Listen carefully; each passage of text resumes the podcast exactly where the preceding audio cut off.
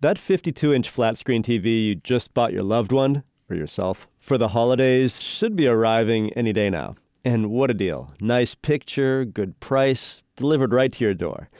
And since you made that purchase online, you weren't charged California sales tax for the shiny new piece of technology. Here's the thing though there's a good chance you owe the California government some money. And the state needs it. You know it. I know it. And Governor Jerry Brown knows it. In what he called an open letter to the people of California yesterday, Governor Brown announced his intention to raise the state income and sales taxes. The governor says the measure will raise $7 billion in new funds for education and public safety. It's not the first time the governor has tried to find a way to increase sales tax revenue. In September, he asked online retailer Amazon.com to start charging sales tax on products it sold Californians. But to date, they haven't collected a cent. To help untangle the tax question, we turn to KALW's Jamie Katsouphis.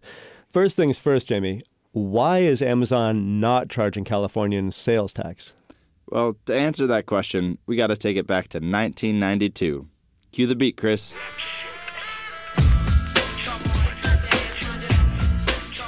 All right, that music takes us right back to 1992. Right. So, in a case called Quill versus North Dakota, the Supreme Court ruled that retailers do not have to collect sales tax for any state that they don't have a physical presence in. So, in other words, Quill Corporation, with its headquarters in Delaware, didn't have to collect sales tax for mail order purchases made by customers in North Dakota, for example. So, today, under the same laws and reasoning, it means an online retailer like Amazon, with its headquarters in Seattle, doesn't have to collect sales tax in California. All right. So then, how come when I buy something online, I can still end up owing the state money? Right. The ruling exempts companies from collecting a sales tax, but it doesn't exempt the citizen from having to pay one. Well, how's that work? Well, the government still needs its money, so they just changed the name from sales tax to use tax. But nomenclature aside, the money is pretty much the same. So hold on to that TV receipt, Ben, because it's your duty as a Californian to declare that to the state tax board. Well, what if I don't? To be honest, you wouldn't be alone. I went to Best Buy and talked with shoppers about whether they declare their use tax to the state government, and not a single person I talked to even knew what a use tax was. That's really not that big a surprise. You're listening to Cross Currents, and we're talking with Jamie Katsouphis about online taxation. So, Jamie, a lot of us don't know about or think to pay the use tax. What can the state do about that problem? The California state government has only one weapon the tax audit. Audits are very consuming ordeals with serious repercussions, especially when they're done at the state level. The thing is, fighting use tax evaders with an audit is like trying to kill a cloud of mosquitoes with a rifle. You might really kill a couple of mosquitoes, but it's not going to fix the problem. Okay, well, so with a big online retailer like Amazon, how big a mosquito problem are we talking about? How much money is California losing every year to these undeclared use taxes? Amazon.com is the nation's number one online retailer. Number two is Staples, and they collected $160 million for the California state government in 2010. That's from both online and physical retail sales. They have stores, right? Yeah. So experts estimate Amazon should be collecting somewhere around $200 million each year for California. $200 million that the California state is not getting. Yeah. And that's money the state needs badly, like $20 billion badly. Okay. So, well, to cover that seemingly annual budget shortfall, let's be clear, Jimmy, this $200 million would be coming from where? Uh, from us, Ben residents of the state of California who failed to properly report and pay the use tax for goods they purchased on Amazon.com. Okay, so what is the proposed solution? After some posturing and huffing and puffing from all sides, Amazon ultimately agreed to go hand in hand with the state of California and local brick and mortar retailers to pass a nationwide bill that simplifies the tax code and mandates that online retailers collect sales tax for all states. Plain, simple and slow. It's not actually moving very fast through the federal government yet, right? Right. But if it were to pass and there were a federal mandate to collect these taxes, that would make everybody happy. Almost. Governments get their sales tax money. Amazon is free to establish warehouses and headquarters wherever they want. And physical retailers don't feel like online retailers are getting an unjust competitive advantage.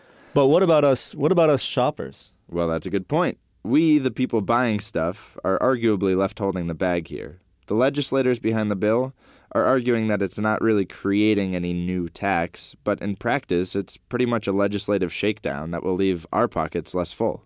Are there any other solutions? Well, this research into taxation got me thinking. What if we abolish the sales tax entirely? well, that actually sounds very Oregon of you, Jamie. Right. They don't charge sales tax in Oregon, or New Hampshire, or Alaska. And there's some serious upsides. Businesses are happy, people are happy. But the government, they're going to lose a lot of money then. Right. But somehow they make it work in Oregon. So I gave the former state economist a call to see how they do it. His name's Tom Potiowsky. Okay, here's Jamie Katsouphis talking with former Oregon state economist Tom Potiowsky about getting rid of the state sales tax. So let's start with Oregon. Why don't they have a sales tax? Well, I think Oregon is steeped in history uh, in that we started off, uh, you know, in the 20th century with instituting an income tax to replace a state property tax, and have never really ventured into the sales tax area. And so uh, it's gone to the voters nine times uh, to try to implement a sales tax, and every time it's been defeated at the polls. And, and part of it is, uh, I think, the the feeling that if the state would institute a sales tax, and even though it may say decrease uh, the tax rates on the income tax, so it would be what we call tax neutral. The state would still collect the same amount, but it would just be in in, in essence from different groups of people. Um, th- there's this fear that if you, you let one tax base be added to the overall tax structure, uh, you're just opening the door for higher tax increases. And for California, could they get rid of their sales tax? California could uh, do away completely with its sales tax and not have to worry about this as a base. Um, and they would have to turn around and, of course, increase their uh, state income tax uh, if they're going to have any chance of getting out of uh, budget holes that they find themselves in now. It really doesn't matter, in a sense, where revenues are collected from, uh, as long as your base that you're collecting them from uh, meet up with your objectives as to your uh, provision of public services. That's Tom Potiowsky, the former state economist for Oregon, talking with KALW's Jamie Katsouphis. You're listening to Cross Currents. So, Jamie, do you think losing the state sales tax in California would be good for the state ultimately or not? Well, as Tom explained, California can get revenue from anywhere. If they drop the sales tax, they would have to make it up somewhere else higher property taxes, higher income taxes. But in the final analysis, it really comes down to a question of governmental philosophy. To oversimplify a bit, a sales tax favors the rich, an income tax favors the poor.